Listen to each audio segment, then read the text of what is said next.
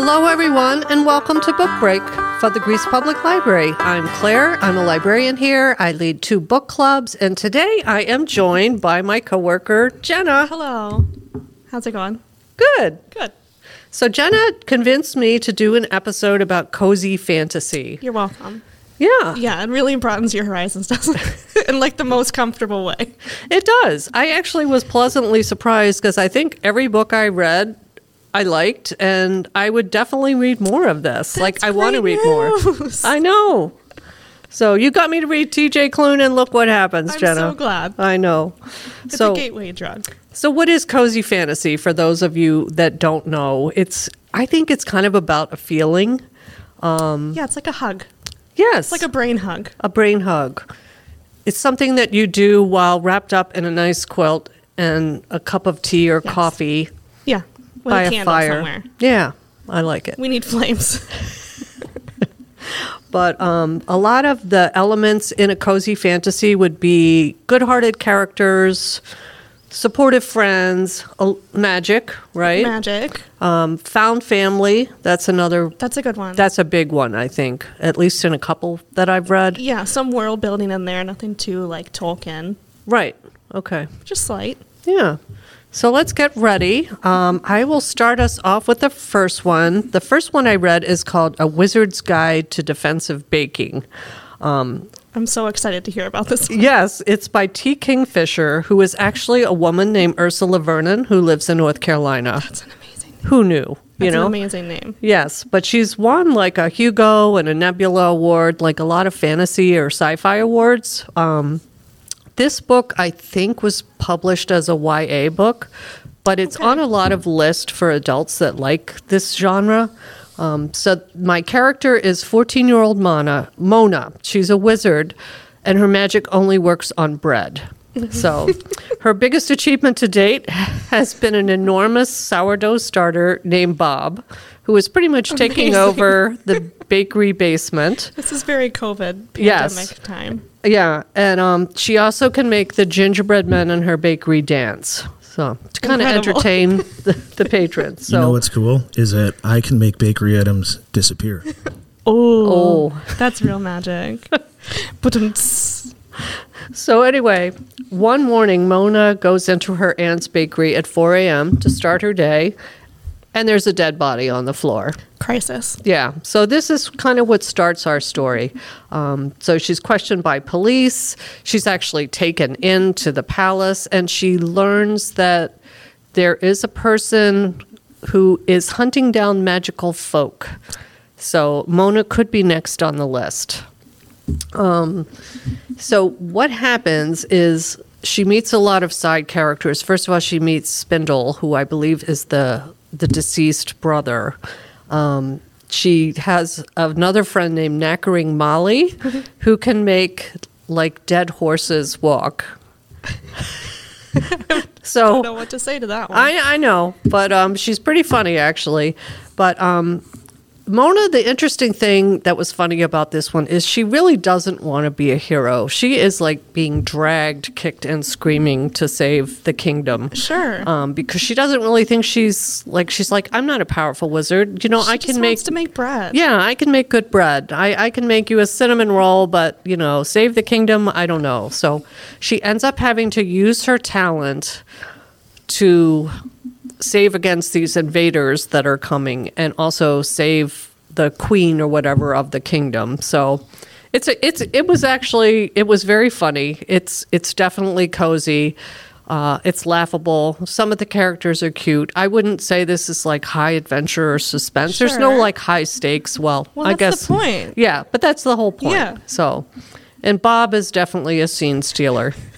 She uses Bob in a variety of ways as, as like a weapon. So, yeah.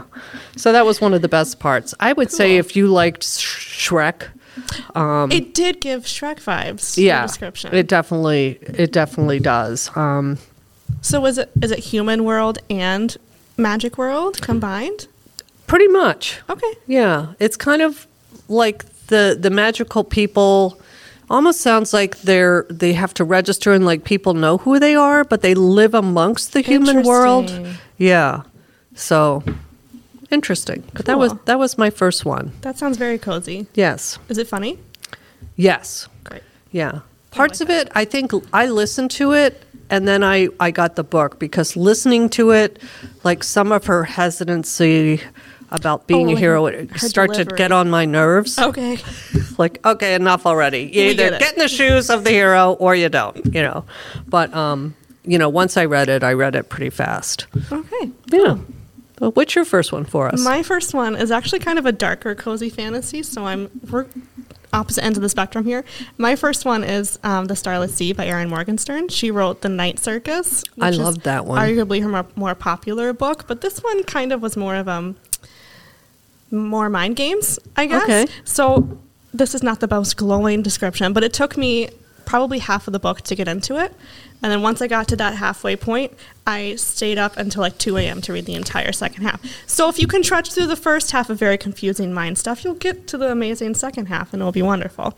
So our main character is Zachary Rawlins. He's a graduate student in Vermont.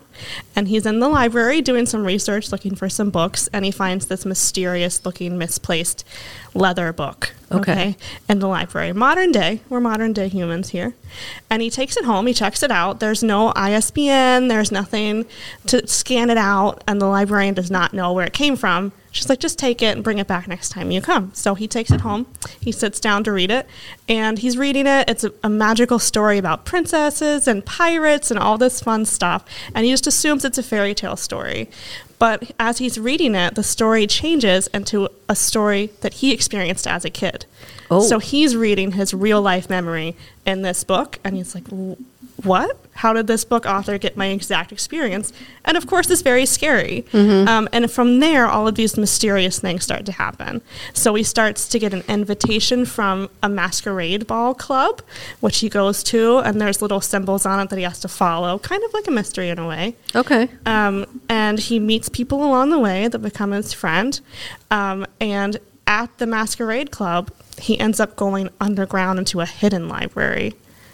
It's really fascinating. It's very hard to explain without um, sounding crazy because there's lots of twisty turns in here. yeah but you had me at hidden library It's so a hidden library and it's underground. It's amazing, and there's no one there. And he's like, "Well, what the heck am I doing here?" Yeah. So he's basically discovering this whole wonderful world, but also his purpose along the way, which is the best hero journey that you can have. Really, um, there's also some love, some LGBTQ love representation in here. Okay. Very slight, um, but it's kind of like the best way I can explain this book is when I was reading it, it really stuck to me in the second half. And a lot of times when I read a book, I think about the book right after I finish it. And I think, mm-hmm. oh, I missed that world a lot. That was really good. I wish I could experience that again. And then I kind of put it aside and I keep reading the next book. But this book is constantly in the back of my head thinking about it. Every book I read, I think about this book. It's just amazing. Wow. It really sticks with you in the back of your head, but you really kind of have to go through it to get it. i'm definitely going to add this one to my list i loved the night circus It's amazing. and that one had a good romance in there or it does. yeah This one is a little bit less romance. um, Okay. but it's the same. It's a similar, like, you find yourself in the night circus thinking, what is going on? Where are we? What time period are we in? And then all of a sudden at the end, it just weaves perfectly together and it's Yeah. so magical feeling. okay Yeah. Hmm, that's definitely a good one It's a good one. So my next one, it, it's like if you do a search about cozy fantasy on either Reddit or anywhere, book lists, you're going to come up with this next title, which is Legends and Lattes by Travis Baldree. I've heard so much about this one. Yeah, the, the quote from the internet is If Dungeons and Dragons had a baby with Animal Crossing, you would get the absolute delight that is Legends and Lattes. Which I thought was pretty darn funny. Um, I listened to this one on audio because literally there's like a hold list, and I had to wait a while to get it. We had this discussion. yes, we actually have prompted both the fiction buyer and, and the, And the uh, overdrive people. people. to, to get this book, which they do.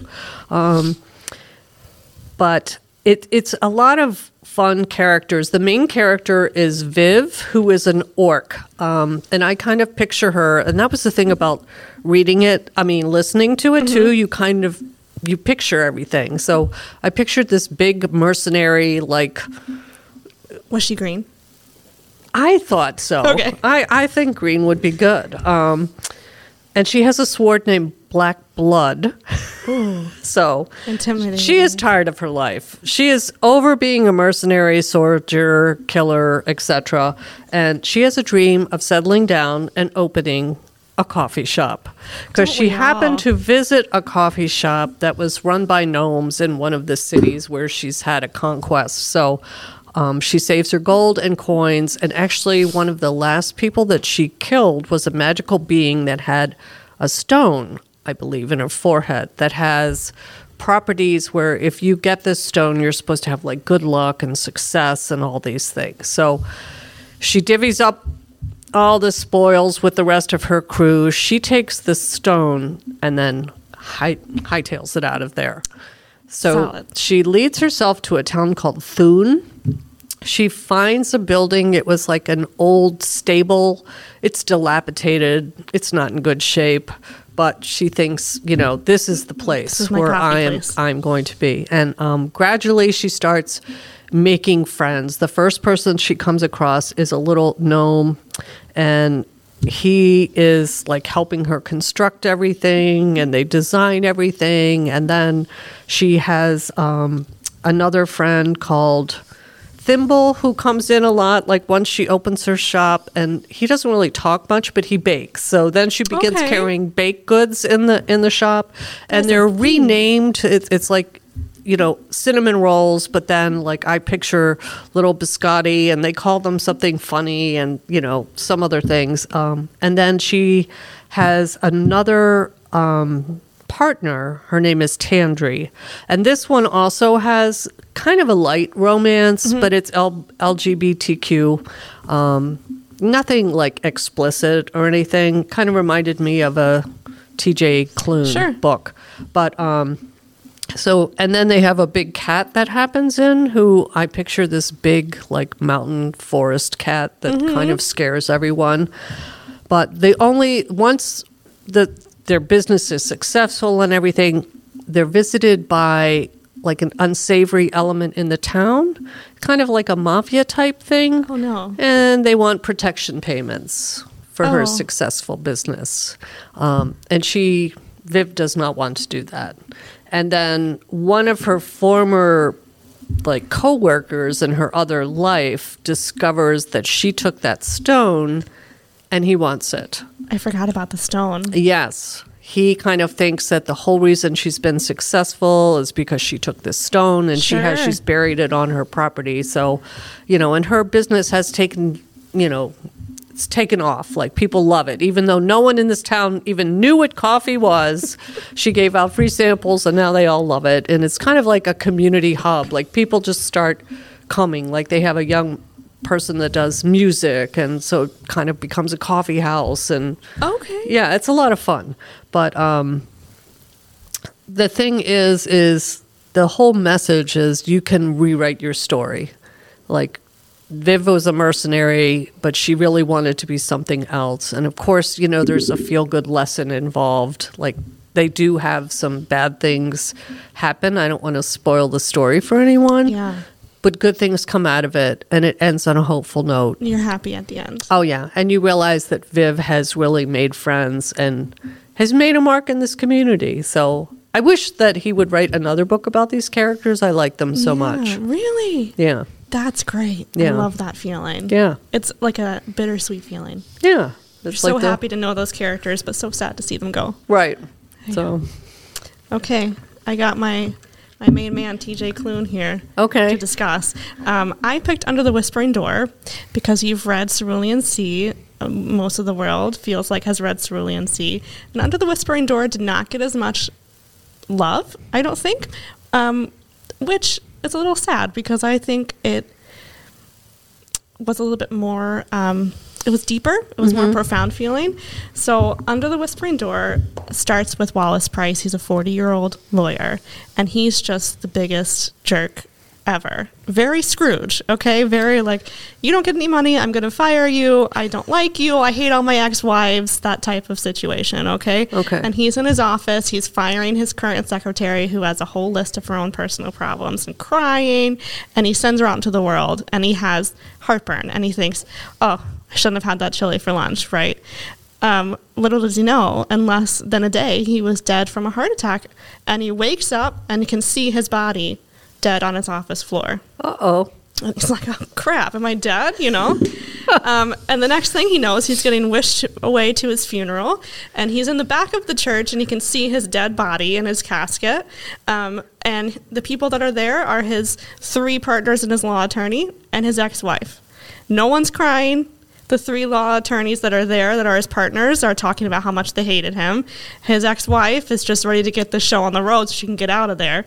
And he's like, Well, no one's mourning mean? What is with that? And he looks over and he sees someone he doesn't know in the pew named Mei. She can see him. She makes eye contact with him and starts talking to him.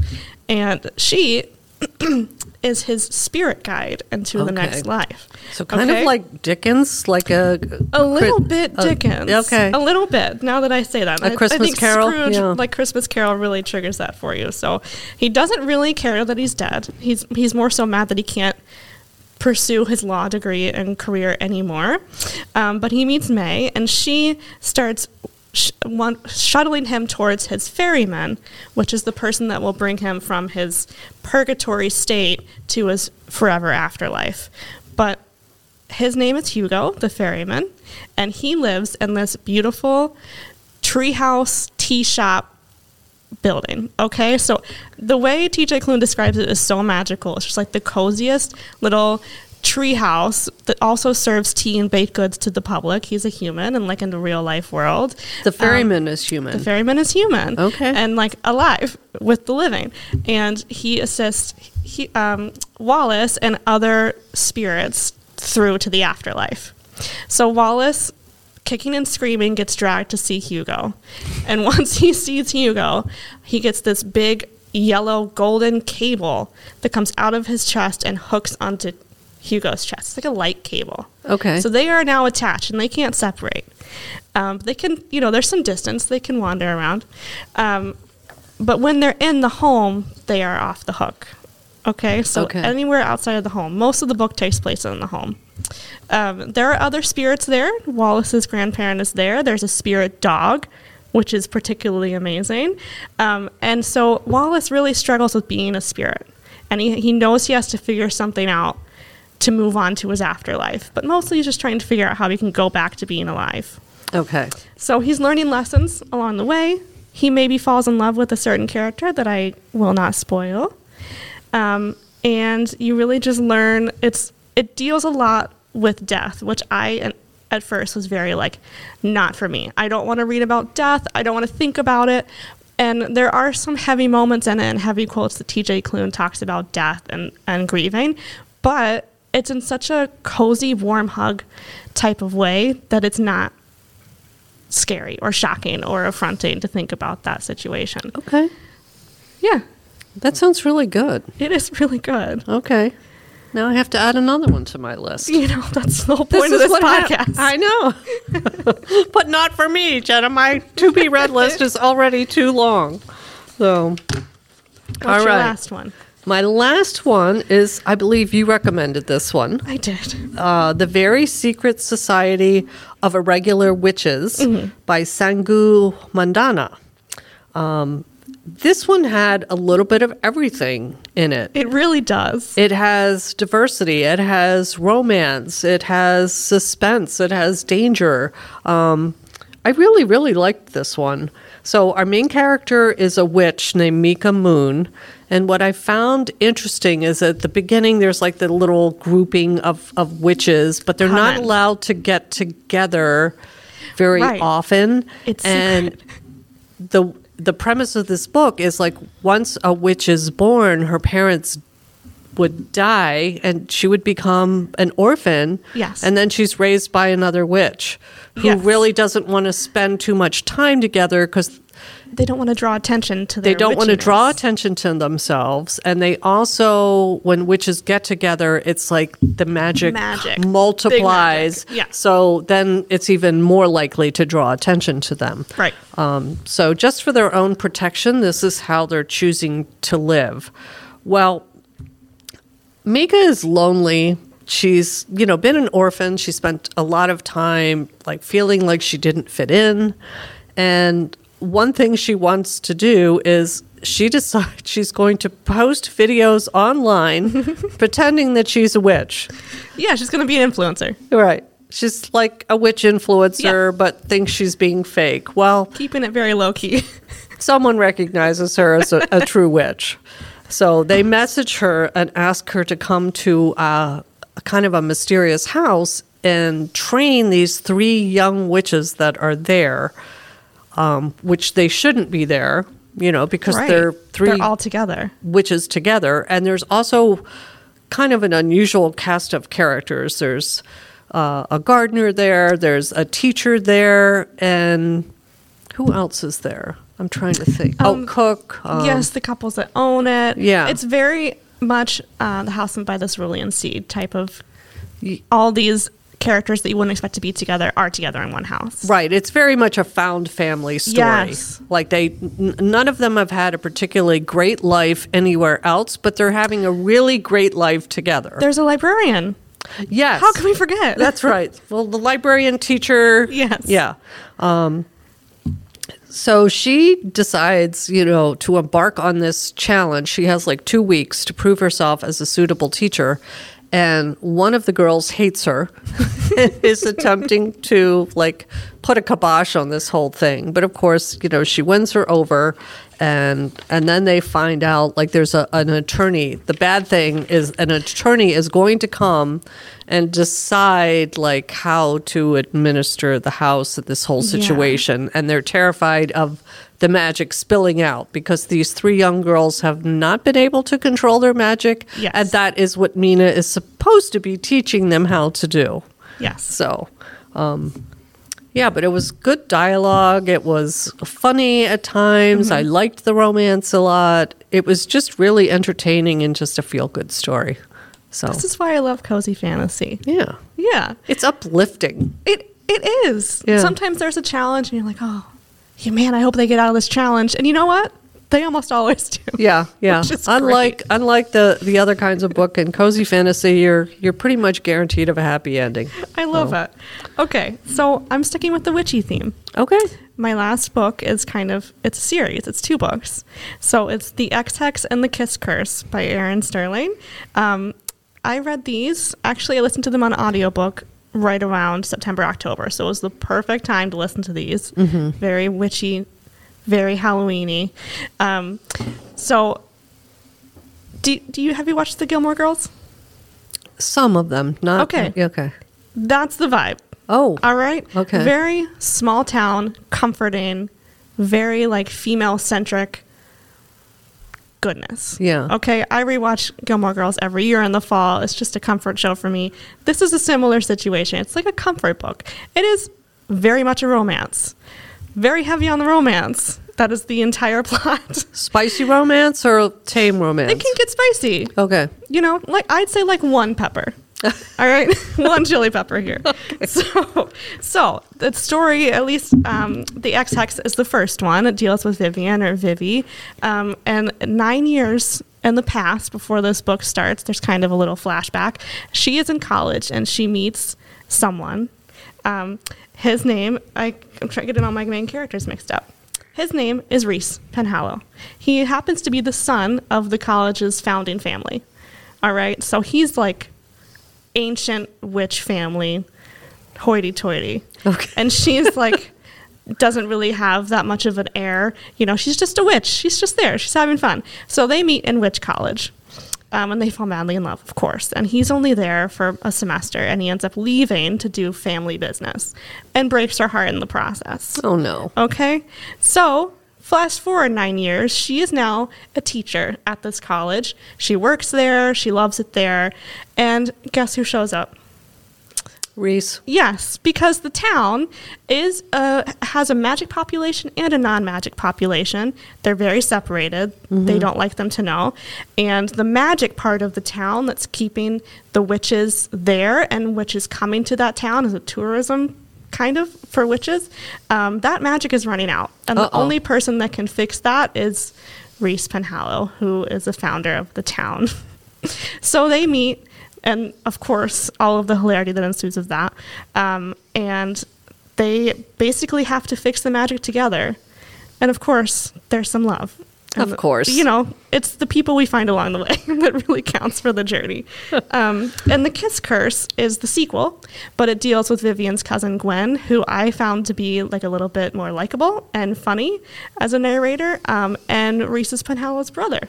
Oh, okay. Yeah, I'm keeping gonna- it all in the family. yes. Um, it's great. It's cozy. The witches, they run um, a Halloween shop. Oh. Very with magical items and that, very big air quotes, um, that are actually magical, but it seems not magical to the regular human population. And they may or may not have a talking cat, who is a hilarious side character. Well, that that that sounds awesome. You know what? Anytime you have a talking animal, it's like uh, when I read Mem- Remarkably Bright Creatures, it was the octopus that really sold that story for me. Just if you want me to read it, say there's a talking animal in it. Yeah. Nine times out of ten. Sounds it's on good. my list. So, all right. Well, I I can't thank you enough for introducing me to cozy fantasy. Oh, so we want to know if you've read any cozy fantasy, if there's any of these books that you want to read. Um, thank What you we so should read? Yes, what we should read. If you I'd have more more uh, more recommendations for us. But thank you so much for joining me, You're Jenna. welcome. Thank It's you been for fun. having me. Now you'll have to get me to read something else, and we'll do another I got nothing podcast. for you, Claire. we can do it with the literature canon. Oh. All right. So you can subscribe to our book break. You can find us right on our webpage. Um, we encourage you to follow us. And thanks so much for joining us. And we'll see you next time. Goodbye. Book Break is a production of the Greece Public Library, made possible through the support of the Friends of the Greece Public Library. Theme music composed and performed by Sean Greif.